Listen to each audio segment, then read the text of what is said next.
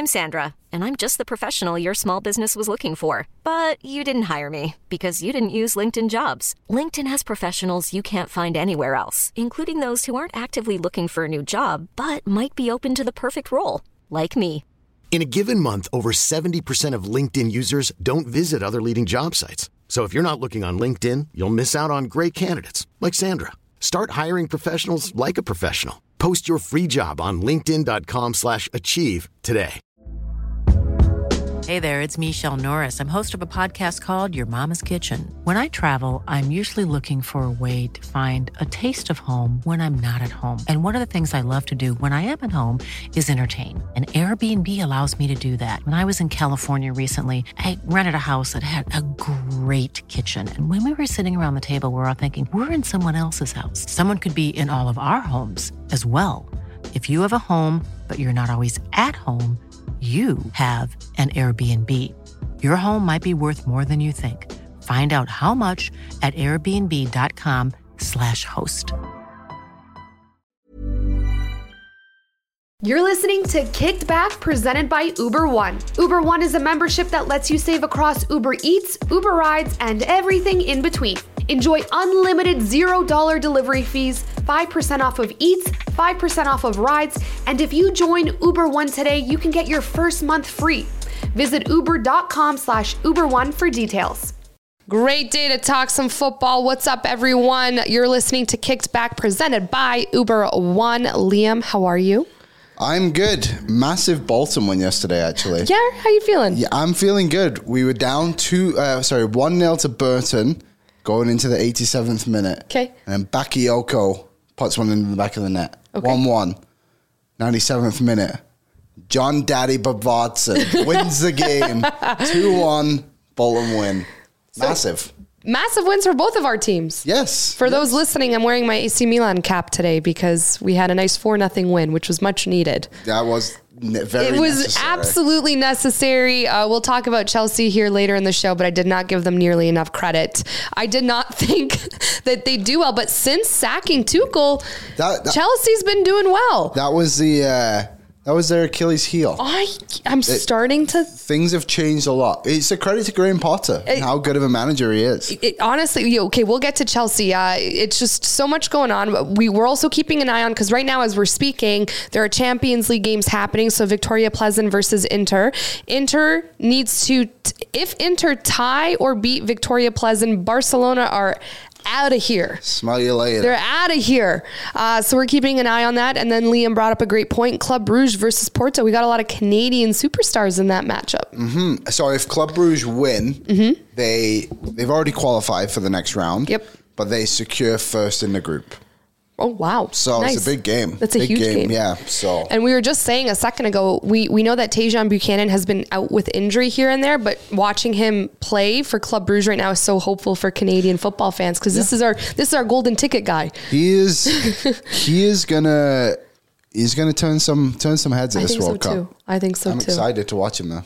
Uh, you know who's not turning heads or turning heads for all the wrong reasons? It's Juventus. Yes. I love just it. Turning heads, just spinning and spinning, just driving people crazy. I know Juve fans exactly that. Their heads are spinning nonstop, Yeah. but honestly, for all the wrong reasons, Juventus are out of the Champions League. Lost to Benfica for nothing. They kind of had a little bit of a push towards the end, but too little, too late, uh, and what a mess! What a mess for one of the most legendary Italian football clubs. Yeah, well, the, the best in the last decade, right? Besides this last season, like they have been the pinnacle of Yeah. Serie A, and it's interesting to think about because there was not really like a ton of competition for them during that ten years. Obviously, teams competed and stuff. Like Napoli had a good year. I think Roma, Inter. But for the most part, like AC Milan and Inter weren't at their best of what they had been in the past, and now it's like, oh well, these two teams are great again, and here's Juventus just falling down now that there's actually like competition. Like it's kind of, it's, it's interesting timing. uh, well, competition, then also massive question marks with certain results. Yeah. The only question I have is how is Allegri still coach of this team? I don't get it either. Like I, I do they not want to progress? Like do they just not see the team is good enough to work under him at the same time? Then that's like whoever's buying these players needs to also be sacked because you're not bringing in the right guys. Like Di Maria is Mm-hmm. obviously great, and he's been really good for them to his credit. But there's a lot of other guys. It's like, what is?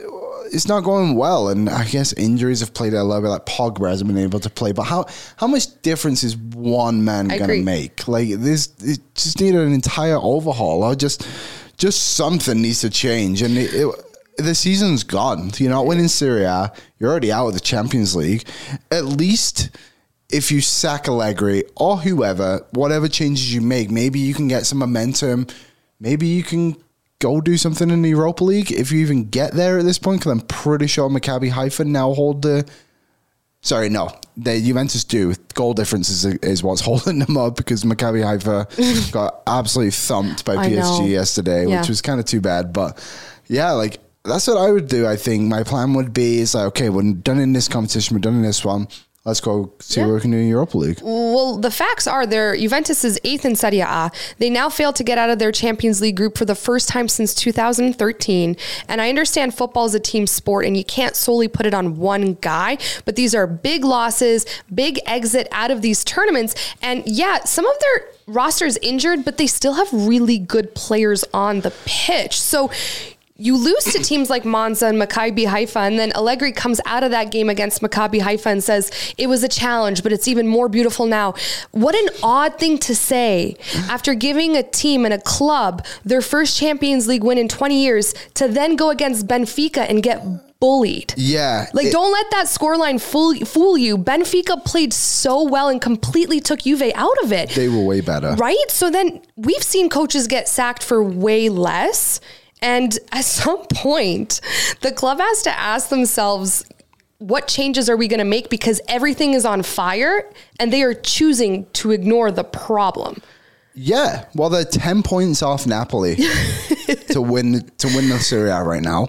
They are what's that? Five points out of a Champions League spot. Like they might go into next season and not have European Yep. football. Like we're seeing one of the best teams in the uh, like one of the best clubs in the world just crumble at the moment, and it's it's so odd to see. And I kind of mentioned it before. Like Serie A does kind of go through these phases where like these big teams do fall down, and we've seen it in the Premier League too. With like well, United coming back up a little bit, Arsenal. Liverpool right now to an extent, I suppose. So like it comes in waves, but it just seems very odd that like so many guys have left and like they've not been replaced with like quality. Like Buffon left and like Szczęsny's a good goalie, but he's not world class like Buffon was. Chiellini less, and he's not really been replaced that well. Like Bonucci's old. Bonucci's He- yeah. old, and like they they've got good attackers. Like I like Vlahović and uh, Milik, Milik, yep. another another um, Polish guy, and the talent's there. Now it's just like, how are you going to execute to make this team great again and like get back into the Serie A, which is becoming so great Yep. again? And Juventus is falling off, and they're Mm-hmm. being replaced with Napoli, Lazio, Atalanta, Roma. Udinese's higher than them in the league right now. Like Udinese almost got relegated last season. You know what? And we we were talking about this offline, and we'll talk about it in the episode. One of our problems with Barcelona, Barcelona, Barcelona, Barcelona is that we love Xavi as as a footballer who played the game one of the best. Mm-hmm. But as a manager, he's not doing the game to game things and fixing those areas that need to be fixed for the next game. And that's obvious with Allegri, with this Juventus team. There have been so many things that need to be cleaned up and haven't been, and they haven't been addressed. And that's why Juventus keeps seeing these losses that are completely unexplainable. Monza. A- oh, you know, like one. Monza's getting thumped by many teams, and Juve somehow lost to them. And it to me, it just you can't chalk that up to like oh an off day when they're now facing a Champions League exit. And that's the tough reality for managers, right? Like we've been talking about it since the start of our kicked back show. There have been many managers who have been sacked that we said it's undeserving or it's deserving, but at the end of the day, their job is to kind of address these issues, create that change, make that, you know, pivotal change in the lineup, in tactics, and whatever it has to be to come out the next day and be better. So I don't know. Everyone's saying that uh, Juventus has to call Zinedine Zidane to do the job. He did say, Zidane said he is going to return to coaching. rumor has it that he's waiting for the French national job to open up. But man, would I love to see him come and maybe take on a Juventus. Um, I'm trying to think of another team that even uh, it would be sick to see Zidane in the Premier League.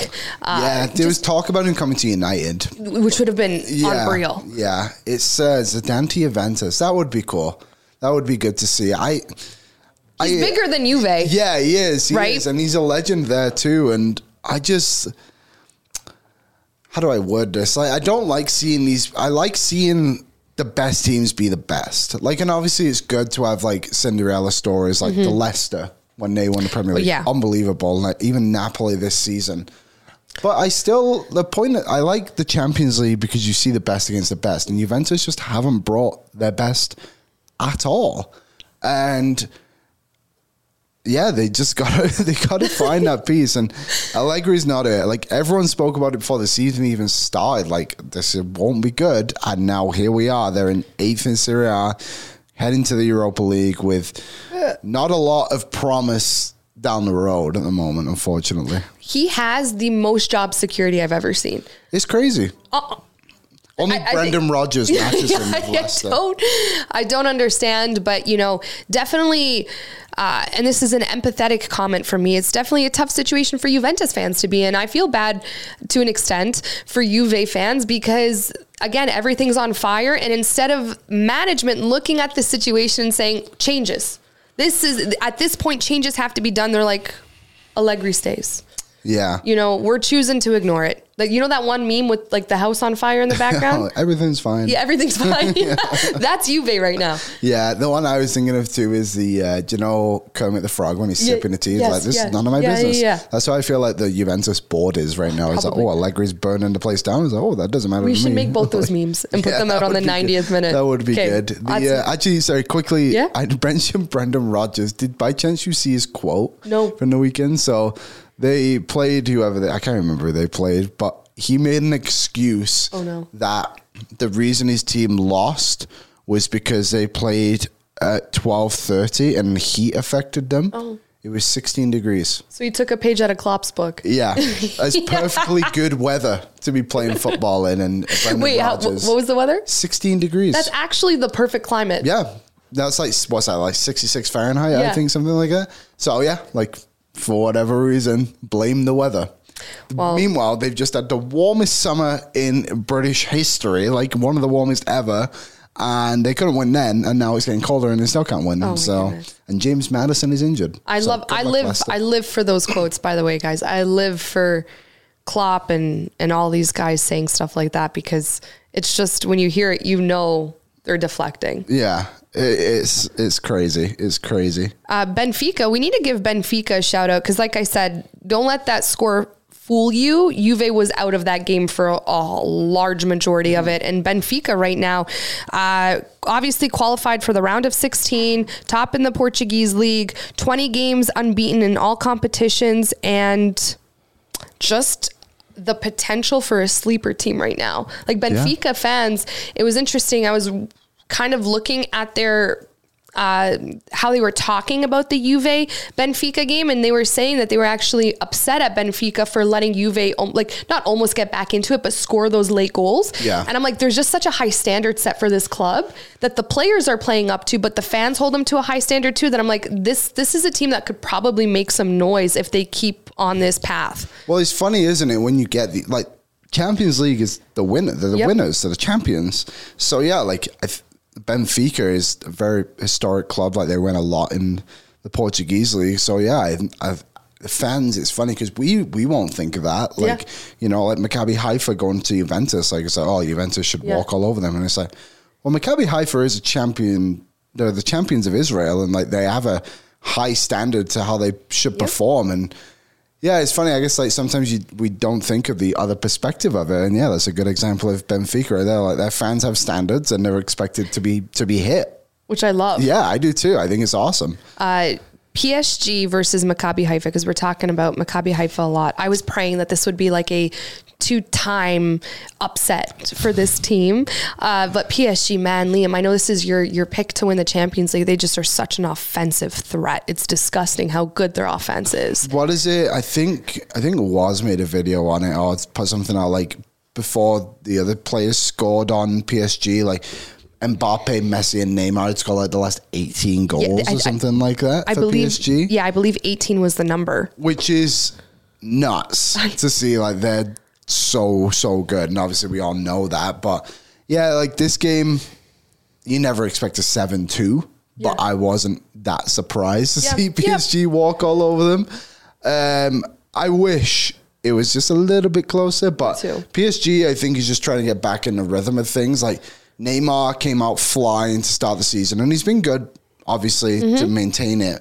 But then you, you kind of you got to give balance to your team. Like you got to give them a break every now and then. I think that's what happened in Yeah. a couple of games off, and now it feels like they're right back in it again. So PSG, they're they're dangerous. We haven't heard anything from Mbappe in a couple of weeks since we spoke about him. So Honestly, well- maybe that's quieted down a little bit, which is good for them. Despite the score line, um, because I know my takes on PSG, I, I want them to prove me wrong. I'd love to see Messi win the Champions League with PSG and Neymar and Mbappe to do well. It's just it's my t- favorite takeaway from that game was seeing the big three, if you want to call them that, happy. They're Yeah. hugging, they're happy, they're celebrating, they're passing to each other. Um, and two goals for Messi, two goals for Mbappe, one for Neymar. Mbappe having four goals and three assists in his last two matches. Like this guy's on fire. We always are talking about Erling Haaland, but Mbappe's in that conversation as well. Just when those three are on, and of course there's other players around them, Hakimi being one of them, uh, they're such an offensive threat. But again, I'm still very hesitant with this PSG team because I want to know what they look like when they're taking on.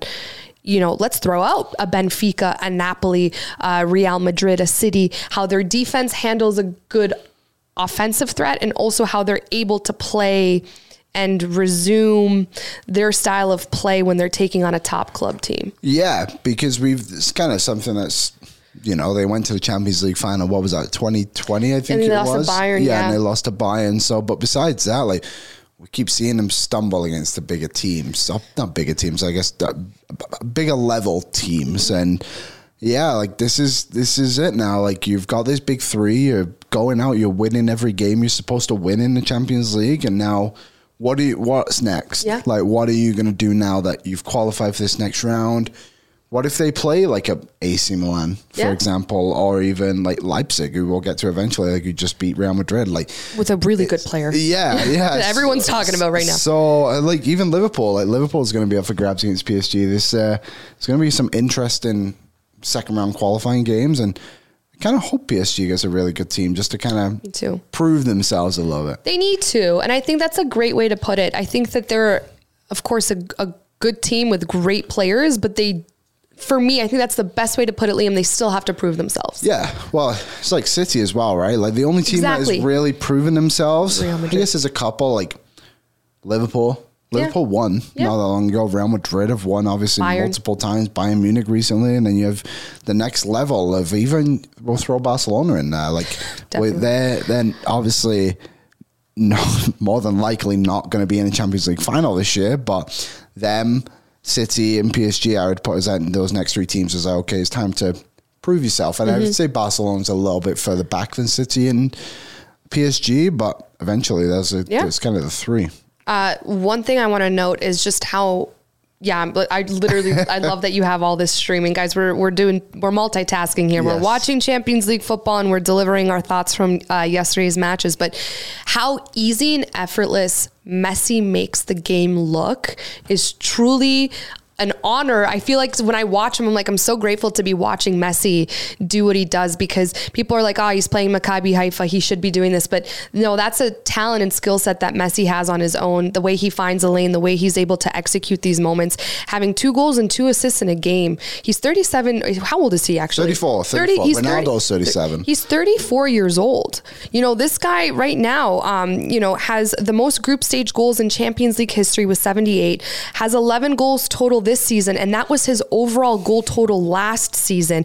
He's feeling himself right now. And this is why I say Messi's taking Argentina to the promised land. Messi's going to win a World Cup. He's just he's he's finding his stride. He still has a little bit more left in the in the tank to kind of find that next level, and I think he's going to peak at the right time in Qatar. But just how seamless and effortless this guy is when he plays, I'm blown away every time. If Messi and Argentina win the World Cup, I think Messi is locked up the Ballon d'Or before the season even continues on. Like he's already off to such a great start with uh, PSG compared to what he did last Yep. season. He has 15 goals overall, 12 assists with international games in there too. So yeah, like he's well on track. Like obviously Haaland's having a great Yeah. season with um, City, Neymar too with PSG, but like I feel like winning the World Cup is really going to put like a, stamp on who's going to win the Ballon d'Or. Haaland's not going. Yeah, well, yeah. So that I he's going to have to do a lot of work, I think, to put himself. I think I, if I was to rank them right now, I would say Haaland is probably the likely winner of the Ballon d'Or. But I think Neymar and Messi both have that trump card over him because they're going to the World Cup and they are going to. They're legends in their own country, right? They're legends of the game, but I think just bringing the World Cup to those places is going to almost go. Oh. Almost on. like a- and you know what? I totally agree with you. And, and with the Ballon d'Or, sometimes I get frustrated. Um, you guys know, hearing me speak on the show often, but and I think what Haaland is doing is again, he's make we're witnessing him make history. But if Messi wins the World Cup in his probably his last ever World Cup. Let's mm-hmm. assume that he he should win the Ballon d'Or. And the same thing if Neymar is able to do something special. The same thing with Neymar because they are legends, like you said, in their own right. At that point, let them go out with every accolade that they deserve, and at that point, it would be the most well deserved win of his entire career. Yeah, it would be. Then I think I've said this before, but Neymar is such an intriguing player because he mm-hmm. feels like he's great. Like he is gonna go down as one of the best players ever to play, and he feels like he's one of those guys that just kind of went away for a couple of years, and we just kind of all forgot how good he he is. And what is he? He's like second all time in Brazilian. Let me look this up before I go on a little tangent. He's one of the, he was one of while you look it up one of our best generational talents, but I think injuries kind of plagued him. definitely. And I think that's kind of where he took some time off, and then there was some drama with PSG. Watch his documentary on Netflix; it's so good. yeah, I do have to get it. It's so that. good. And I think because of injuries, and then him maybe not fitting as well as he wanted to in with this PSG team. Now he's kind of back to full health. He's finding his stride. Him and Messi go way back, man. Even Mm-hmm. to Barcelona days, he loves playing with him, and we're seeing him. I'm I'm praying find the old Neymar before Brazil enter this World Cup. 75 goals in 121 games for Brazil. Nuts, man. So he's gonna he's second all time behind Pele, who had 77 and 92. Shut up. Yeah. He's right behind Pele. Yeah. See, that's exactly to your point. You would never think that. No, you wouldn't. How, think about how many other players. The Brazilian Ronaldo. He's there's third. Rivaldo. Seventh. Robinho. Yeah, like this These are Ronaldinho. Ronaldinho. These are all Zico, yeah. so many guys. Pato was one of them back in the day. Yeah. These are such good strikers, and Yeah. Neymar's ahead of them. He's gonna be a well. I would imagine he gets ahead of Pele pretty quick. Here. He needs two goals, so he's Oh, obviously like 30 more games than Pele, but he's not like he hasn't. Pele won three World Cups. Neymar hasn't won any, which kind of shows the level of talent that Pele was playing with compared to Neymar. Yes. So it's very impressive, and I just he's one of those guys that is he's obviously in the conversation. He's he's great football player, but yeah, he just feels like someone who's maybe slipped through the cracks a little bit, and now he's coming back and being like. Everyone's like, oh yeah, this guy is really, really good. And and I hate, you know, you guys know how I feel. Everyone's like, oh, he's playing well because he's in a farmer's league. No, no, because he's he's just that good. To, to be second on that list for all time scores for one of the best countries in our game. Probably the best. I would assume that. Yeah. I would say that, and I have no problem, you know, fighting the trolls. Um, he is an unreal generational talent, and so many players have came out to say that he's the hardest player to play against because of his speed and how quick his feet move. Um, so I, I'm. I, I hope there's two guys I'd love to win the Golden Boot at this World Cup, and it'd be Benzema and Neymar. One of those two. Mine's Harry Kane or Raheem Sterling. Dude, you know, I read a crazy stat the other day. It said Harry Kane has never won a, a like a trophy in his career.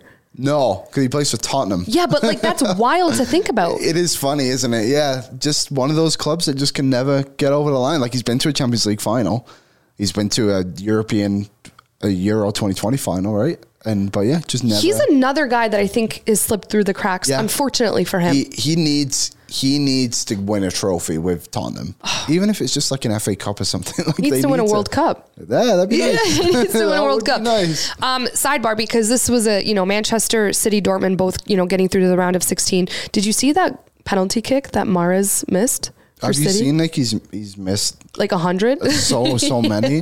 I saw a lot of people on Twitter were like, "How is this guy still taking penalties?" So th- that's what I wanted to say. Okay, so he missed one against Copenhagen when the score was 0-0 and then he missed one against Dortmund when the score was 0-0. So City could have easily won that game. Not easily, but they could have with that penalty Yeah. kick if he scored it. Um, that was his 25th missed penalty under Pep out of 80 attempts. Whoa! So he had eighty attempts. 80 too? That's attempts. crazy. Pep is handing out tryouts and like like he I get what Pep was probably trying to do like let's give this guy some confidence he missed the one against Copenhagen he's going to bury this one um but to be quite honest, there's one thing my dad always told me when I played. He said, when you take a penalty, because I was a player who would take penalties, he said, the easiest goal for a goalie to save, the easiest ball is one in mid range. When it's not too high, when it's not Yeah. too low, all they have to do is dive and stick out their hand essentially when it's in their wheelhouse. So he goes, always keep it low. He high is a risk for me. Like I would I would somehow kind of get it lower, but keeping it low, keeping it to the ground, I always had a good success rate with that. Mahrez is hitting the mid range. and I mean it was a great save by uh Kobel, but to miss that many, Pep has to stop handing out these like attempts for him. Have you ever heard that apparently the best penalty taker on City is Ederson? Really? Apparently in practice he has like a perfect record. Like he hits Shit. them every single time. But obviously like he doesn't take them in game. I actually think he might have taken one before. I can't remember. But there's apparently in practice like set piece maestro. Like Yeah. hits all his free kicks. Hits every penalty, but they obviously don't want to march him up the field just in case he misses. But yeah, like with a team that good with so many talented players, like how is Haaland not taking him? Like, I've seen him scoring for Dortmund Yeah. multiple times. I think he I think Silva, Haaland was on the bench at that point. Uh, I think he took him off. Okay, yeah. okay, but like there's there's just endless players. Yeah, no, It's I know. like- so many guys. It's like how. Oh, I you'd have to imagine this is the last time, right? you but also, if he's taking eighty, I'm not sure if it is the last time. Pep man, I feel like Pep's like I just want to get this conf- this guy's confidence back, but you got to sometime like reality. Messi's good at scoring goals, a great free kick taker, but he's average, you know, and maybe a little below average when it comes to taking penalties. It's not a knock on Messi, but just sometimes these guys aren't the person to take the penalty. We all have our flaws. We do. You sometimes see goalkeepers go and take a penalty Yeah. because they're good at it. Yeah. Mahrez not the guy, Pep. Not the guy. Listen to us. No, it's that's very interesting, isn't Right? it? It just yeah, I don't know. You, you get it if you're a team. Say he was still on Leicester, Yeah. and he's like, okay, well, Mahrez is our best player, so he's going to take the penalties, and then he's like, what the heck? And now he's on City. It's like you have your second team is better than half the teams in the world. honestly yeah i feel bad for Mahrez uh, but at the same time i'm like that's a that's a pep that's a i think a mishap on pep's part I think. Think if the situation was more crucial, Ye- somebody else would be taking the penalty. 100% i agree But, that's yeah. true um real madrid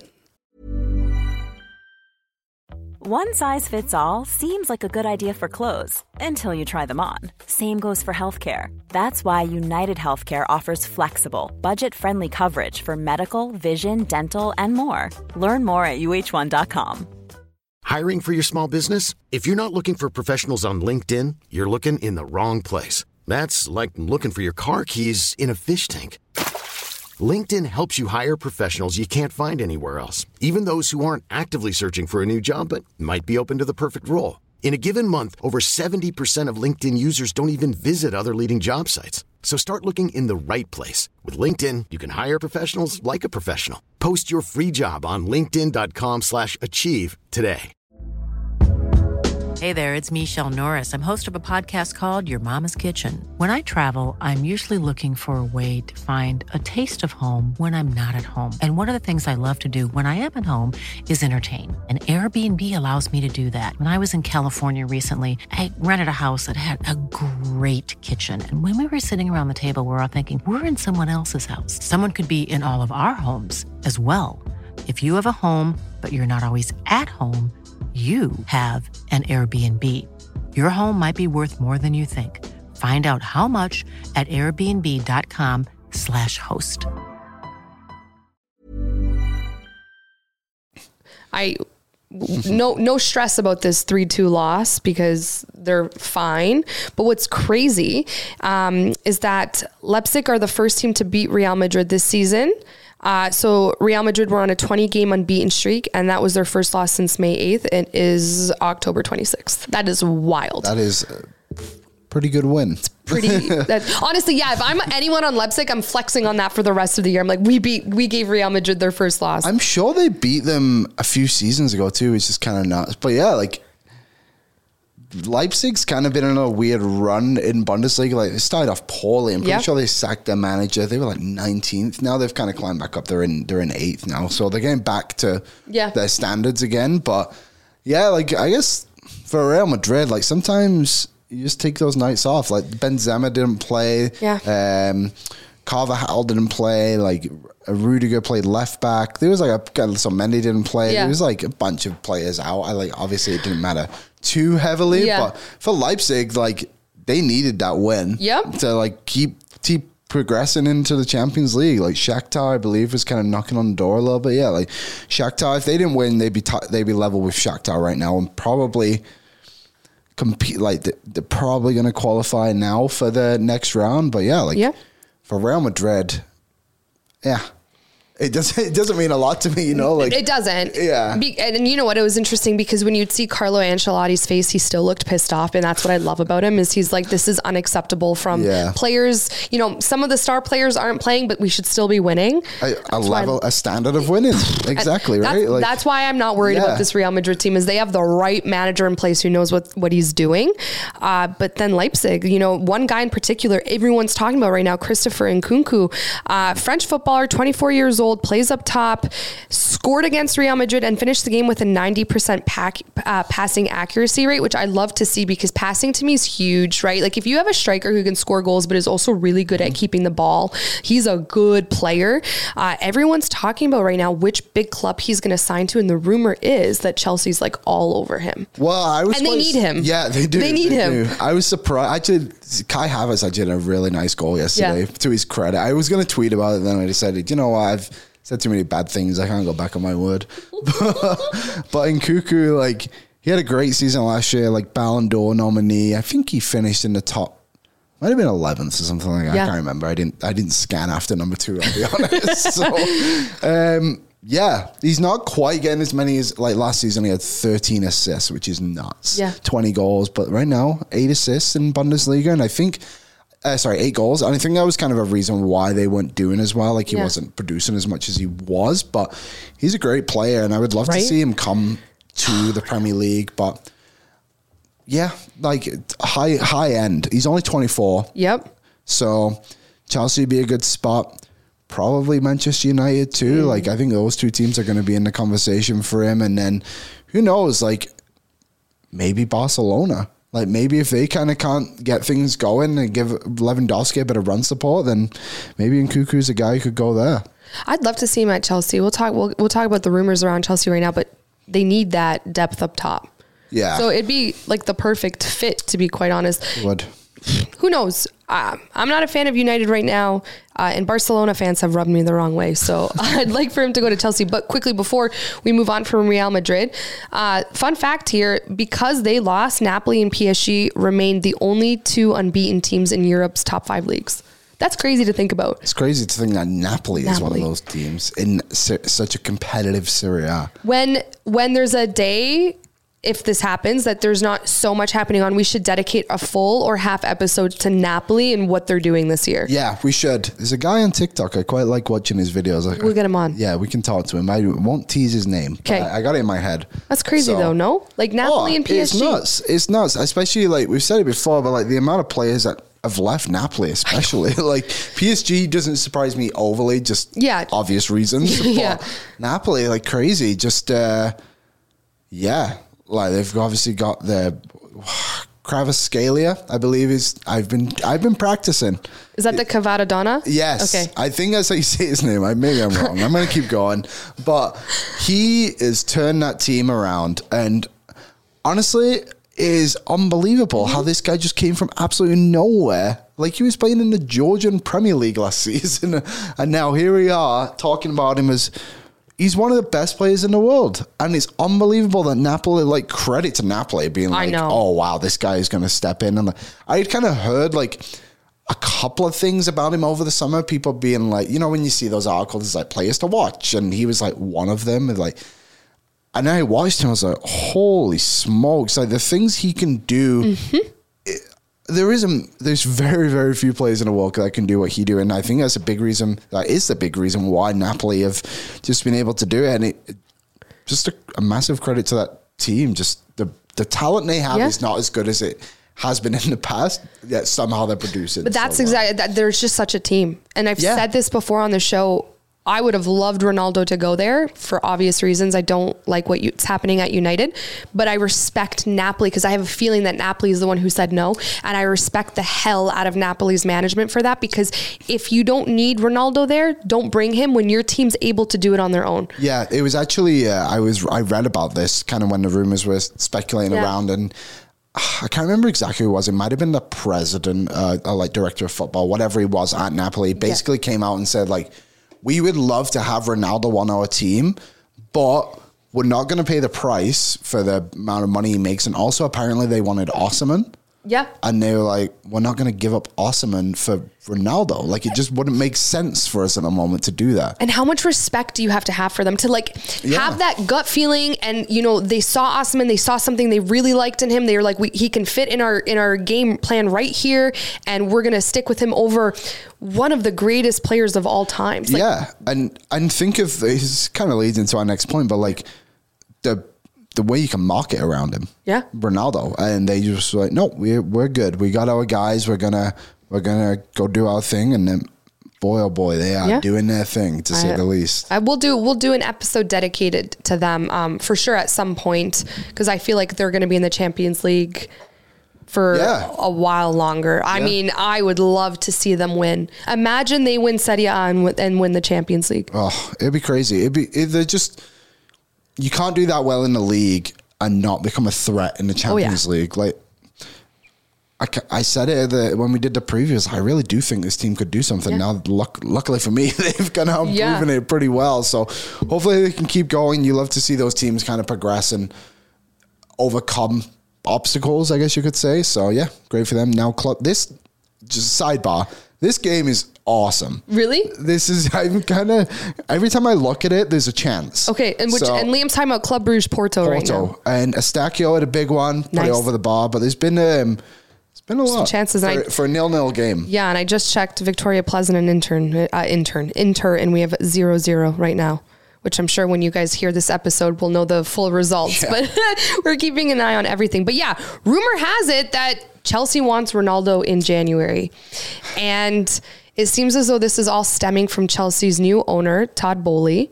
And apparently, this is why Tuchel's career ended at Chelsea because Tuchel didn't want Ronaldo to come on board. I'm living for the drama around all of this. To be quite honest, right now, I'm reading like every rumor uh, discussion board right now. But I like Tuchel. This guy had big dreams of winning everything uh, solely on defending. It doesn't work that way if this were to happen, I do think it would benefit all parties. Ronaldo would give that depth up top that Chelsea needs. Um, I definitely don't think Ronaldo's finished. I think right now he's getting a lack of minutes and inconsistent minutes, which you can't, you can argue with me all you guys want, but a footballer can't have a career year if that's happening to them. And I think that Ronaldo needs to get the hell away from Ten Hag and United. So if these two guys, if if Boehly, if Chelsea's Todd Boehly and Ronaldo came together, joined forces, and it were to become successful, Todd Boehly would look like a genius, like an absolute genius, high risk, high reward. So I, I have two thoughts on this. Okay, let's hear it. So when it initially was rumored in what was it, August, September, whatever it was. I didn't like the idea because I, I like legacy. Like I like players building a legacy, and I thought if Ronaldo was to go to Chelsea, it would really dampen his legacy at Manchester United.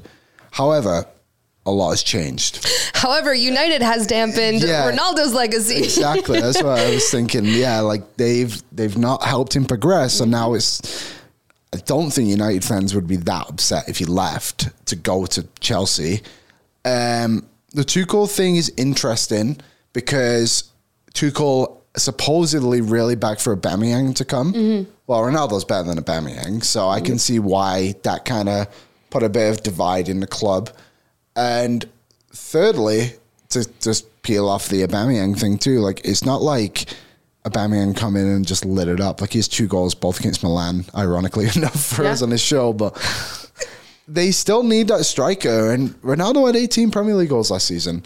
Wherever they're coming from, he scored them. The ball went in the net, and that's what matters. And Graham Potter has done an unbelievable job since he's come into Chelsea, and I, I think he could manage any player in the world, to be honest. And lastly, on the Boehly, why do you think it would work for him. So Boehly's obviously an American owner, and I think in North America, especially in the US, marketing talent is a massive thing. Like obviously the NBA is huge and the way they market their talents, and I think he's probably seen it from that perspective too. It's like I can grow my team in the United States where I live, like Chelsea obviously is a known team, but oh, got caught of mid. Of, there was a little half volley there. That was, that was close. So if Boehly got Ronaldo, I think it would boost Chelsea's market a lot more in the United States, and also China and like everywhere Yeah. else in the world. He's a he's a he's an icon. And I think that's where Boehly's seeing it too. Is one, he can still play. There's no disputing mm-hmm. that. And two, from a marketing perspective, is only going to improve the stock of Chelsea Football Club. So I don't know much about Todd Boehly. I'm going to be honest. I know he likes All Star games. Yeah, that's what I'm gonna say. Yeah. This is what I will say about him. I respect that he has the balls to come into this position and say the Premier League needs an All Star game and Chelsea should buy uh, Cristiano Ronaldo in a time where Ronaldo's facing the most adversity in his career and everyone is absolutely shitting on him. Uh, let's get him. Let's put him under a good coach now because let's be honest, Chelsea looks much different now than they did with Tuchel and give him the opportunity because, like you said, he scored 18 Premier League goals last season on a United team that I think everyone was forgetting was shit. And Yeah. Ronaldo found a way. Yeah, they were terrible. Right? So honestly, Ronaldo comes into this Chelsea team, gives them that depth up top, actually has consistency and respect from a club. Todd Boehly looks like a genius. And I think at some point, then everyone has a conversation. This random American guy with a lot of money who came into the club is making the right moves. I'm just looking here now. So Boehly owns 20% of the Los Angeles Dodgers and is also a part owner of the Los Angeles Sparks. He's also the owner of fantasy sports company DraftKings. So he knows what he's doing. This guy's this guy, knows, how to make doing. money. If anyone knows, and like maybe a lot of our listeners don't, but the LA Dodgers are easily right. Like it's basically them, the Yankees and the Yeah. Red Sox is the biggest teams, biggest biggest names in baseball. And the Dodgers have everyone. Like they have every single star in baseball. Most of them anyway. They're linked to everyone. They just splash the cash.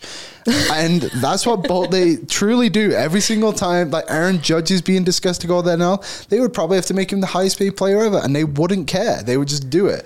And it feels like that's what Boehly wants to kind of implement into Chelsea a little bit too. Mm-hmm. And they have had that with Abramovich in the past as well. Like he really did just go and buy whatever he wanted. So it was successful and the Dodgers have won World Series recently and Boehly clearly has an idea of how to how to make this work and we both said it. Like we we didn't think Chelsea was that good under Tuchel. The, we thought there was a lot of improvement that needed to come, and clearly so did Todd Boehly. He made the right decision to get rid of Tuchel. Now he has arguably one of the best managers in the Premier League. Like when you really put it into perspective, like I would say Graham Potter's probably top three, if that's not too much of a, a shout. Like he's right up there with Guardiola in the way he can just like make this team mm-hmm. work so well under a manager who is world class under Tuchel. And I think Tuchel's a very good manager, but Potter has come in and taken his team to another level, and Boehly's seeing that, and he's now giving him my extra firepower to go and do it. Honestly, you know what? Um, I think outside looking and maybe a lot of Premier League fans are like, who's this random American coming to our league trying to change things? But the thing is, is he's clearly a businessman and mm-hmm. he's seen success and he, he, he knows how to make money. Yeah. And maybe this guy just, he's one of those businessmen men who look at something, they're like, okay, this is the right decision because he's just so good at what he does and he knows how to call it when he sees it. So, you know, I mean, this is something that I definitely would love to see happen. I'd love to see Ronaldo go to Chelsea. I personally, I do not like Chelsea. I would buy a Cristiano Ronaldo Chelsea jersey solely because of what's happening him at, happening to him at United, and I'd want to see him succeed at Chelsea. And then at that point, if if he was given that opportunity and it proved success for him, I think that I would I'd say Todd Boehly is just so smart and he made the complete right decision. Yeah. Because Liam, we were saying with Tuchel that, you know, at least for me, Chelsea's not going to do well in the Champions League. They just topped the group under Potter. Like Yeah. how much of a change like this is what goes to show Juve needs to take notes here. A change in management, um, which I know a lot of people, I believe it was Thierry Henry who said Juventus needs to give Allegri more time. And a lot of people were saying the same thing about Tuchel with Chelsea. But maybe that change in just a manager and and how he views the team in terms of tactics and and decisions that need to be made can turn things around and that's what we're seeing with Chelsea. They gave Salzburg their first um they just gave them their first loss in over in in 40 matches at home in across all competitions. It's not an easy thing to do. And again, Chelsea, I wrote them off and they're killing it. Yeah, I um, yeah, I'm just looking here to see. So it was right after they lost to Zagreb in the Champions League is when uh, Tuchel got sacked. Chelsea haven't lost a game since. They're barely conceding goals. I'm looking here. They conceded yesterday against Salzburg, United, and then in the Premier League, they've conceded once in the Premier League in one, two, three, four, five games. Uh, sorry, twice. Five games, conceded two goals. It's not bad. I mean, you know what? That change made me eat my words. Because I, I don't think I had Chelsea doing well at all. No, I didn't either. And I don't like to say this, but Brighton are falling quite far down the table now without uh, Graham Potter. So it just kind of shows the level of manager he is. All right. Well, there we go. We'll keep an eye on, on that. But right now, speaking of managers, there is a new manager of Aston Villa. And you, I, I saw your tweet yesterday. I don't understand this move, Liam. So I've, I've thought about this actually probably way too much. But No, it's good because I did too. I, I listened to about like 15 videos of people talking about this because I wanted to understand how people are digesting this move. this, for some reason, reminds me a lot of when Ancelotti went to Everton. Okay. A- Probably. Like, like why? I- why? Yeah. Like, I just don't understand. Like, Villa in England is a big, big team. They have a lot of good support. Mm-hmm. A lot of good players have come through there. But right now, what are they like? Four points above relegation. Very close to relegation zone. And the only reason that they're that is because they beat Brentford over the weekend. I think it was, which also really grinds my gears, which I'll touch on quickly. so you can't score goals at all under Steven Gerrard. It you did not look good at all, and then all of a sudden you can go and score four against Brentford, who are a very good team in the Premier League. Like they beat United earlier this season. It just like really grinds me when you see these players. They clearly had given up on Gerrard. Do you, do you think, hearing you say that, do you think, in your opinion, that must have been, do you think maybe Gerrard lost the locker room? Do you He think maybe there was have. tension between him and the players where the players were like, we don't care? They must. He must have. Had it must have been more to it, something eh? like that Yeah. because it's just you don't just flip a switch. Mm-hmm. I guess it's two ways. It could be that way, or like we just got this guy sacked because we weren't doing well enough. Like we've got to be better now. True. It's got to go either way. Either way, like it's, It's crazy. You lost a man his job, and now here we are. So anyway, with the Emery thing, you've gone from Villarreal, who are one of the better teams in Mm-hmm. Spain. Oh, we got to go. Number Four. eight. Porto. Nice. I don't know who that was. Um, anyway, back to my rant. So Villarreal went to the Champions League semi-final last year, four points out of a Champions League spot now, and a really progressing Mm-hmm. team, one that's kind of getting back to where they belong in Serie A, uh, sorry, in La Liga. And then you go to Villa, who is four points above a relegation spot, whose big summer signing was Philip Coutinho, who hasn't been good for like I know. six years. It just seems like such a backwards move, and I think a, a, it's got to be a, a redemption thing. Has to be. It has to be because it didn't end well at Arsenal for him, and I don't know. It's just weird to go from managing like PSG, Sevilla, Valencia, Arsenal, Villarreal to Aston Villa. Like I just don't, I don't get it. So I think, and I, I completely agree because he's a manager who's super experienced, has success in La Liga, who's well liked in La Liga, and has managed good players. This guy knows what he's doing, right? But I think if you think back to the last time he was in the Premier League with Arsenal, fans weren't happy with him. I was saying to you, Liam, like af- um, off camera, that the first season was good, but the second season it seemed like Arsenal went in a completely different direction.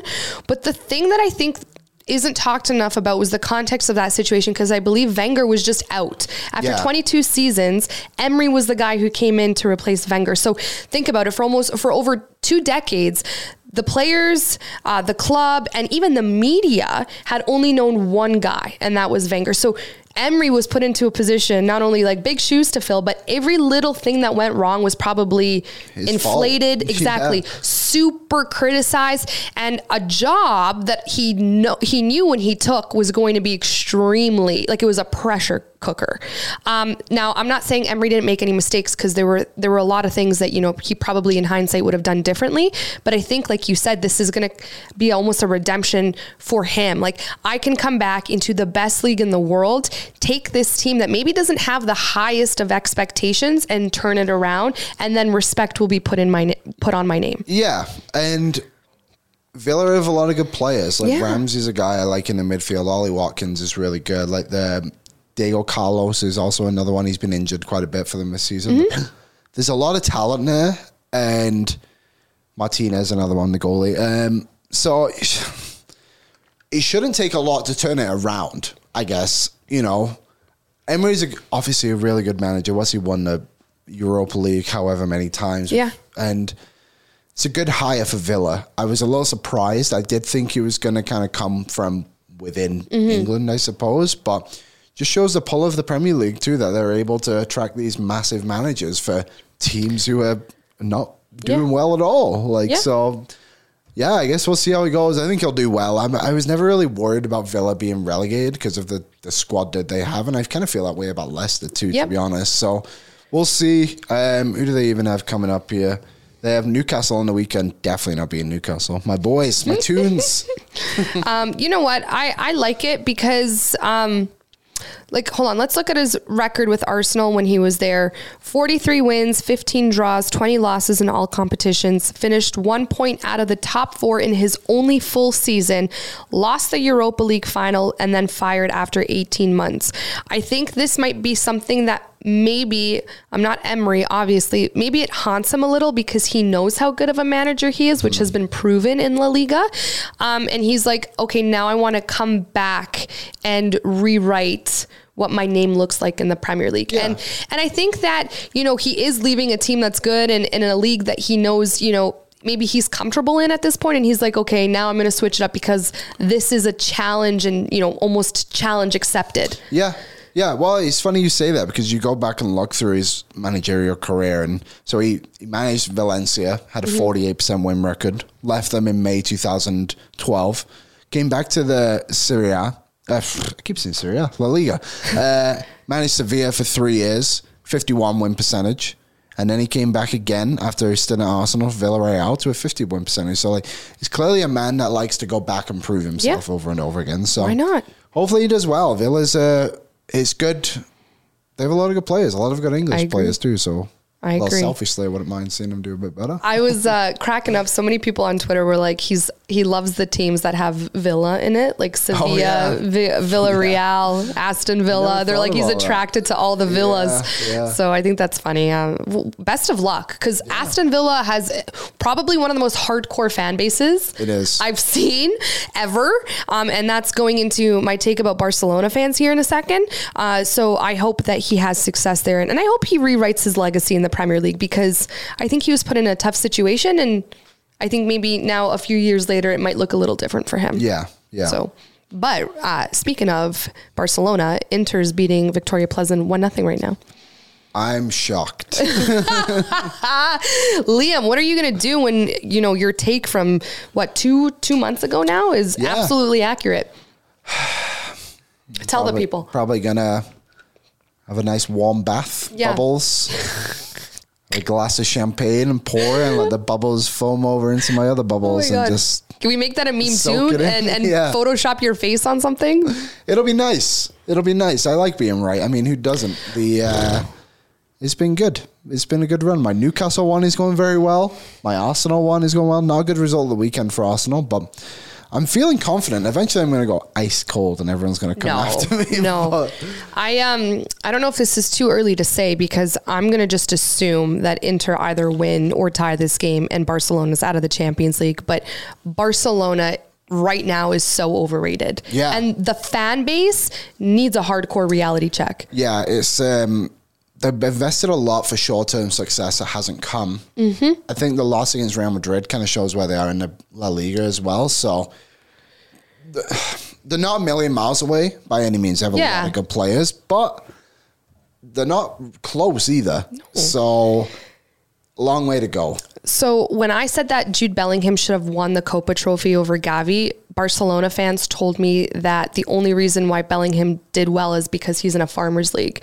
By that logic, at this moment in time, you guys are a farmers team because to be back to back Champions League rejects headlining the mm-hmm. Europa League is wild. And to me, it's not injuries aren't an excuse. Uh, you know, the rebuild narrative isn't an excuse because you are led by Xavi with world class footballers on your team. We can list them: Lewandowski, Gavi, Pedri, Frenkie De Jong, uh, Dembele.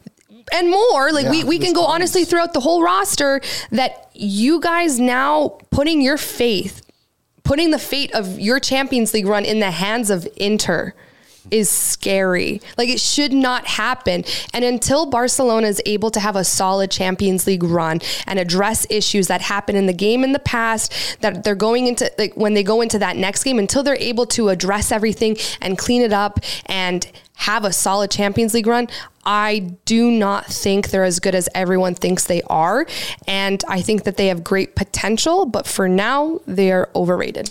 Yeah, they are overrated. And I think a big part of it for me is is Xavi. Like he's just got to gain the experience. We mentioned it on the last show. He's mm-hmm. not coached at a high level for a, a while, and it's going to take time. Like there's probably a lot of personalities in that room, but at the end of the day, they're Barcelona. They're always going to be able to attract the best players, and it won't be long before they make their way back. And but yeah, to say I don't know. I don't think Gavi should have won No. that award. I think it was Bellingham. Gavi's probably like two or three to his defense, but yeah, I don't know. But He's yeah, he's yeah. not bad by any means. I'm actually really looking. uh, He's definitely not bad. I, I'm really looking forward to watching him play. I'm going to keep a close eye on him today against Bayern Munich.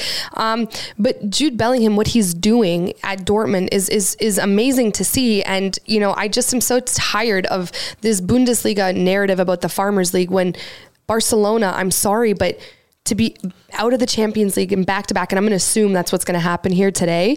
Uh, it's just Barcelona growing up for me was the most iconic club.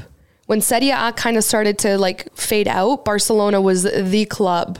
Yeah. And for them to for this to be happening with again Lewando- signings like Lewandowski who has I think he's the top scorer in La Liga, it can't be happening. it is unacceptable. I, I agree. The I say that every show, but it honestly it's like my saying, it's unacceptable. uh, the standards are low. Yeah, so that's what it is. Uh, I'm going to take a second to give our friends Uber One a shout out because uh, instead of saving on food delivery with your Eats Pass, you now can get an Uber One membership that provides discounts on both Uber and Uber Eats, which includes grocery. Uber One is a membership to save on deliveries, groceries, rides, and more. Zero dollar delivery fee, five dollars off of rides and off of Eats. Sign up today. We're members, and we'd love to be for you to be a part of the Uber One membership team. Join us. Yeah. Anything else you want to touch on, Liam, before we sign off and get ready to watch some champions? How, what's what are the champions? Easy. Gone. You're way better than me. Something like that. Sorry for anyone listening. Your ears are probably bleeding right now. I'm extremely tone deaf, so I don't even know what I'm saying. Well, I can't think of any way to top that. Extra. So maybe that's how I'll just That's leave the show. I'll just sing the Champions League song Yeah. as we disappear. Guys- is your champions. We, honestly, yeah, that should be, be our presented by Uber One. Yeah. Uh, we uh, will be back tomorrow because there's so many games today. Uh, quickly, just to go. Oh, wow, two nothing Inter. Sorry, Barcelona fans. I like Barcelona. I want to make this very clear before I hop off. I like Barcelona fans or Barcelona. The fans that are crazy are the ones who need a reality check. And I'm gonna. Uh, I don't read my, comments, so Oh my gosh. oh my gosh. If you guys want to know why I feel this way, please go read the comments on my on my social media pages. You'll understand. Um, so today, who do we have? We have Barcelona, Marseille, Frankfurt, Ajax, Liverpool. Can't wait for that. Napoli Rangers, Tottenham Sporting. Where so, is that Napoli game? Is it in Rangers or Napoli? Um, I have a f- feeling it's Napoli. It is in, yeah, it is in Napoli. So hmm, There you go. Lots of good stuff. lots of good stuff. We'll be back tomorrow with our recap and let us know what you think in the comments. Goodbye. That's a wrap for another episode of Kicked Back, and thanks so much for listening. You can catch Caroline and Liam here every single week on Tuesdays and Thursdays to give you the latest rundown on all things football. Please don't forget to subscribe and give us a nice five star rating. Please and thank you. And for even more Kicked Back content, follow the 90th minute on all your favorite social channels. See you next time.